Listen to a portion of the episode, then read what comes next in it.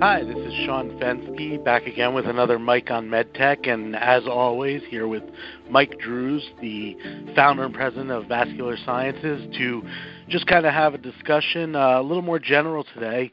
Uh, we're we're talking about the issue of uh, 3D printing in healthcare, just kind of looking at some of the advantages, some of the challenges, uh, a little more uh, uh, of a light, uh, less focused topic, but certainly one that should seems to generate a, a, a lot of interest in the industry and is uh, very much uh, Im- impacting different areas of medical device manufacturing.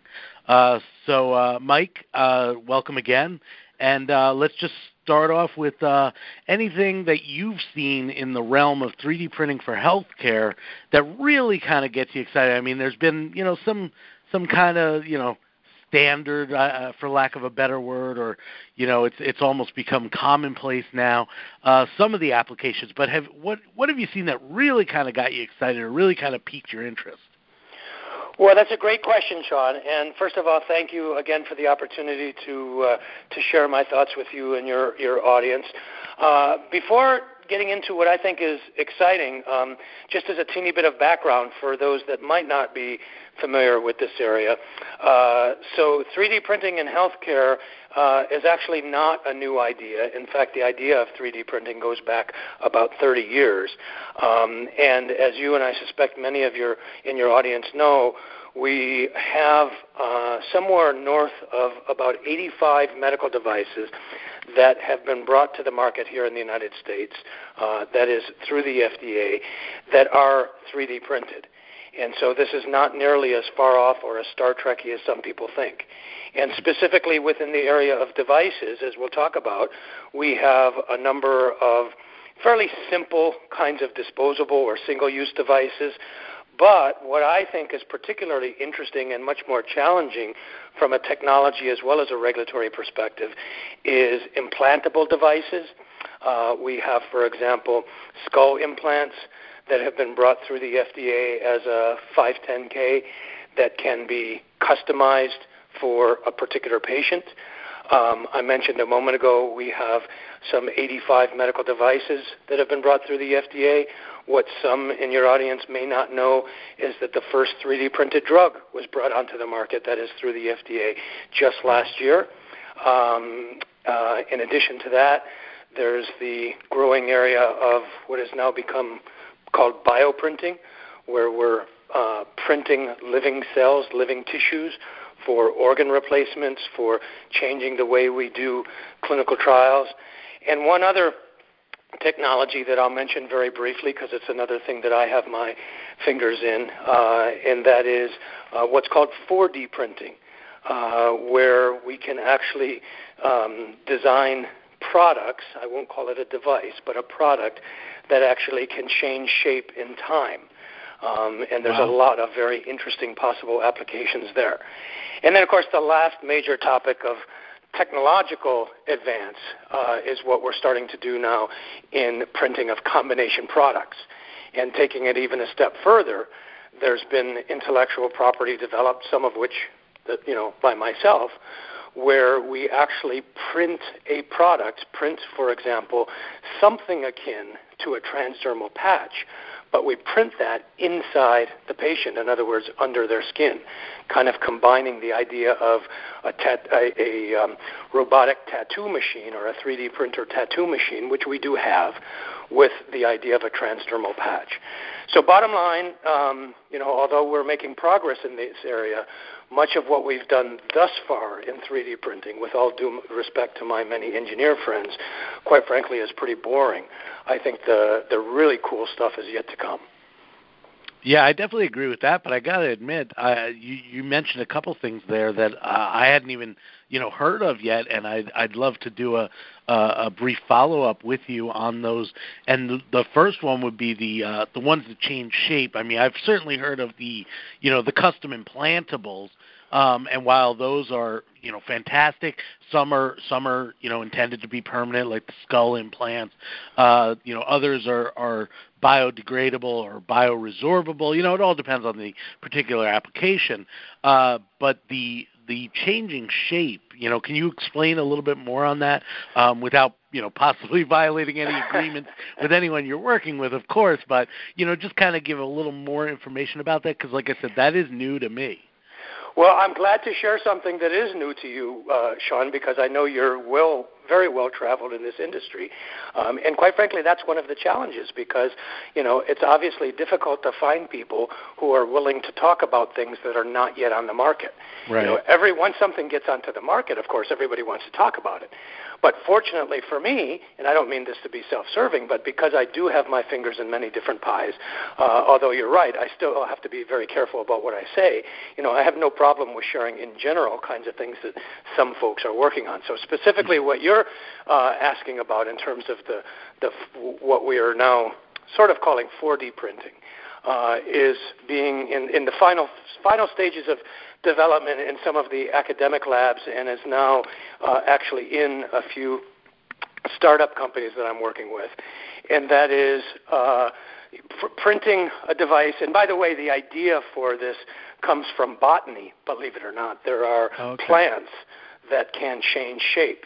Um, uh, for example, think of uh, I think it's called the Venus flytrap, right? Right, so, right. Uh, so there are plants that can change shape. Well, we're taking a similar approach with uh, uh, with 4D printing, and that is devices that can change shape.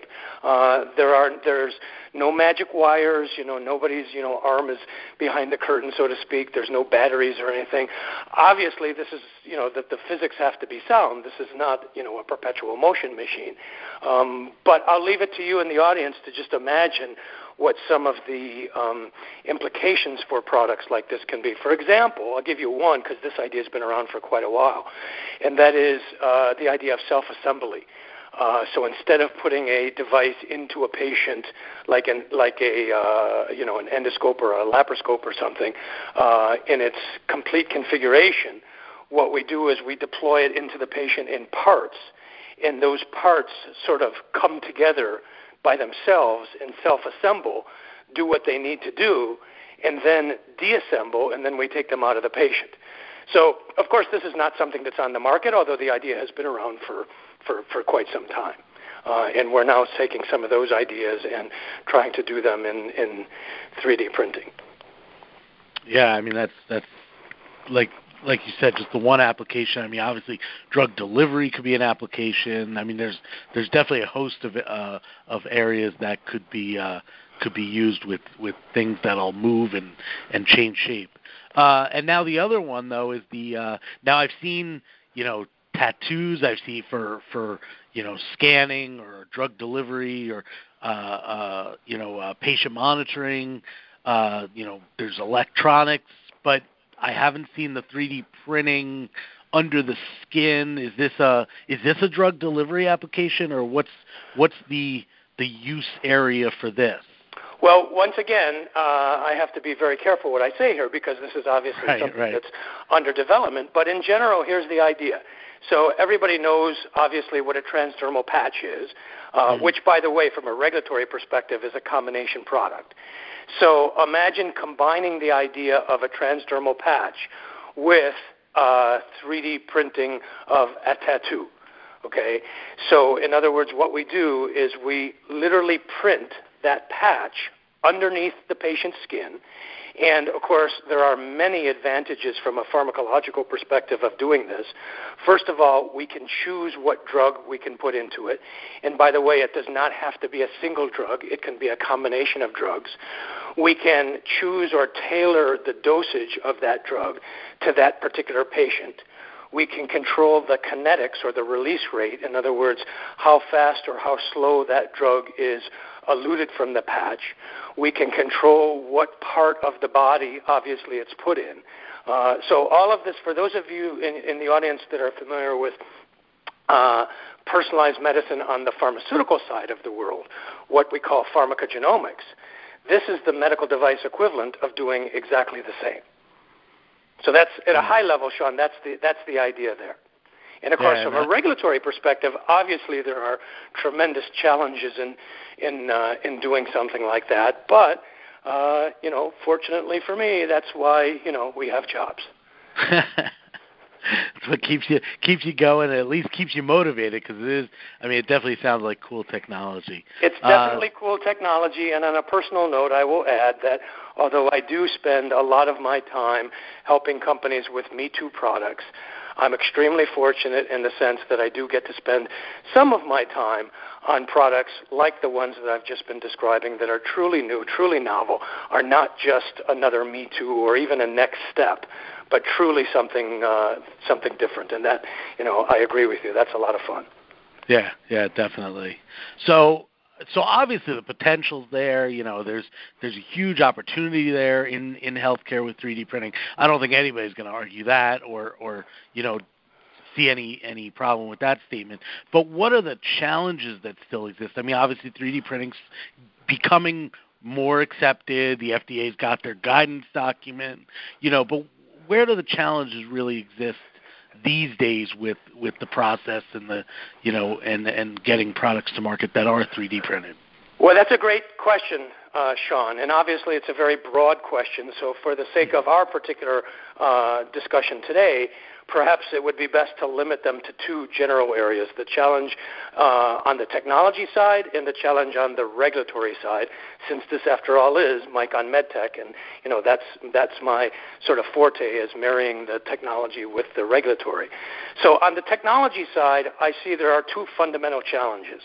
The first, and I think you alluded to this a moment ago, is the challenge on the material side we're extremely limited in terms of selection of materials that are um, suitable for 3D printing applications. And by the way, since this is Mike on MedTech, we have to be careful when we use a, a, a phrase like 3D printing. 3D printing has become almost a ubiquitous phrase, but from a technology perspective, there are now approaching two dozen different, and there, and there may be more, but uh, at last time that I counted, almost two dozen different, fundamentally different technologies that are all being discussed under this general umbrella of 3D printing. So, on the material side, the choices of materials are extremely limited, especially for uh, materials that are going to go into the body, like a permanent implant, especially for what you were asking a moment ago about, Sean, uh, drug delivery and so on. So there are tremendous limitations on materials and on the technology side, there are also tremendous limitations on the 3D printing systems themselves. Because let's face it, with just a couple of exceptions, the vast majority of 3D printers today were never designed for medical device or healthcare applications. They were all designed to be used in the aerospace, uh, sorry, the aerospace industry or the automotive industry or consumer products or something like that. And while there certainly is some crossover, in order to truly address the challenges of the future, we're going to need new materials. We're also going to need new, fundamentally different printing systems in order to use them. So, those are a couple of the uh, challenges on the technology side. Of course, on the regulatory side, it also presents a number of challenges. You mentioned the guidance that FDA put out just last year. It came out just last summer, as a matter of fact, on additive manufacturing, uh, which, by the way, I think to begin with is a bit limiting because additive manufacturing, uh, that phrase comes from this layered approach that many of the 3D printing systems have used in the past. But if you look at some of the new technologies that are being te- developed today, they are not being developed on that layer- layered approach. So that even the title of that guidance is somewhat um, limiting, if not deceptive. Uh, but the most important thing for your audience to understand in that guidance is there's nothing new in that guidance whatsoever. In other words, if uh, if you're printing a 3D printed knee, for example, and about two years ago we brought the first 3D printed knee onto the market here in the U.S. Um, what the guidance basically says is, first and foremost, you have to meet all of the uh, regulatory requirements, the the testing requirements, and so on of um, uh, any prosthetic knee, regardless of how it's manufactured.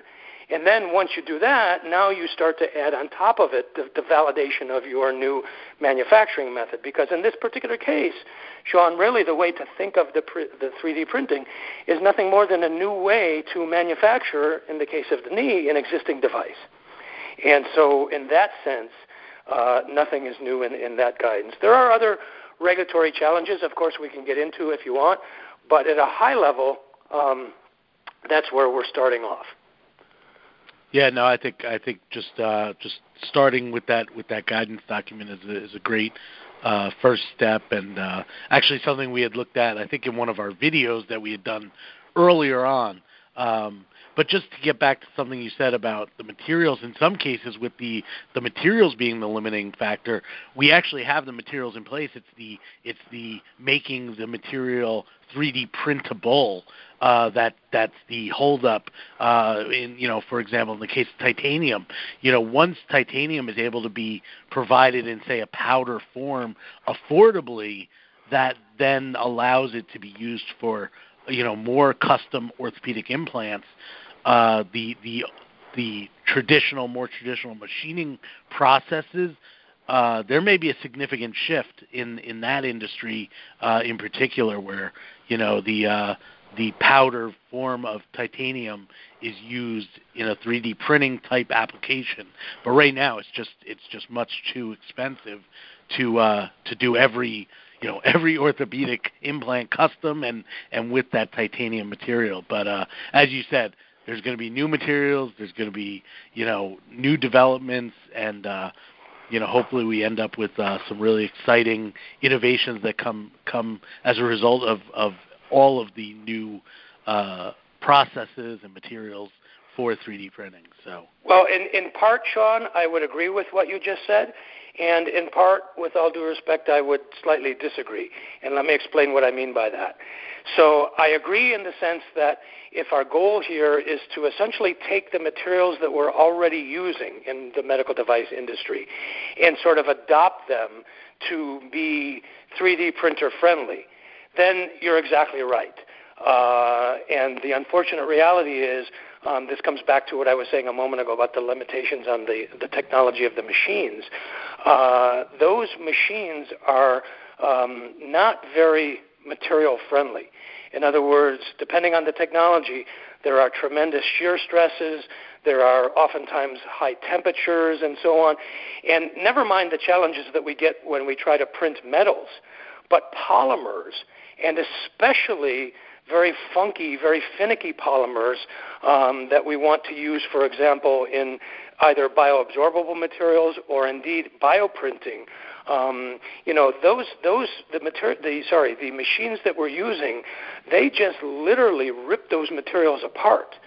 So so that's that's a, a, a challenge there. But the part that I um, with all due respect, disagree, and this is not unique to the to the um, 3D printing arena. This is a problem that we've faced in the medical device industry across the board.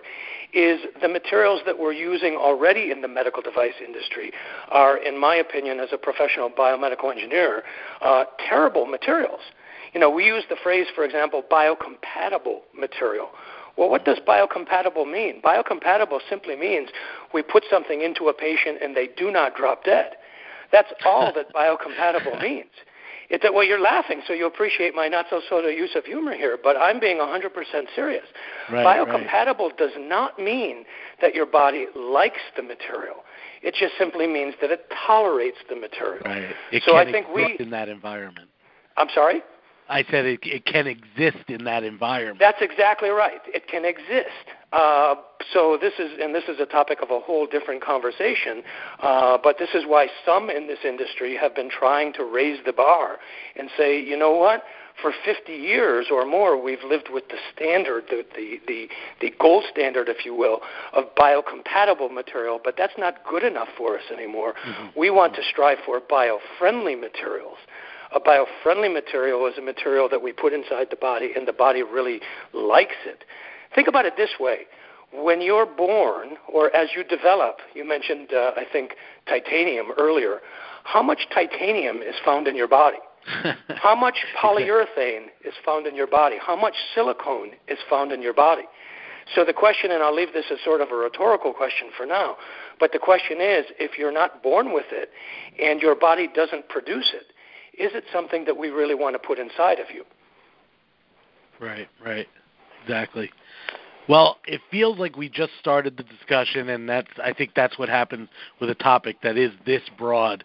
Uh, but you know, ideally, readers, you know, or the the listeners out there will have questions on 3D printing, and you know, reach out to to me via the email address below this uh, this uh, podcast player and uh, and give us your questions. I mean, what questions do you have about 3D printing? What's of interest to you? What you know comments do you have about uh, about materials or the the processes or the machines themselves? As as Mike uh, alluded to, uh, you know, what what are your thoughts? Uh, share them with us, and you know, we'll do a follow up 3D printing uh, podcast uh, on a future uh, episode of Mike and MedTech. But until then. Uh, this has been Sean Fenske with MPO and ODT Magazines, and Mike Drues from Vascular Sciences. And uh, thanks for tuning in to another episode of Mike on MedTech. And we'll have a new topic and a, and a new uh, podcast for you in about uh, a month. See you then.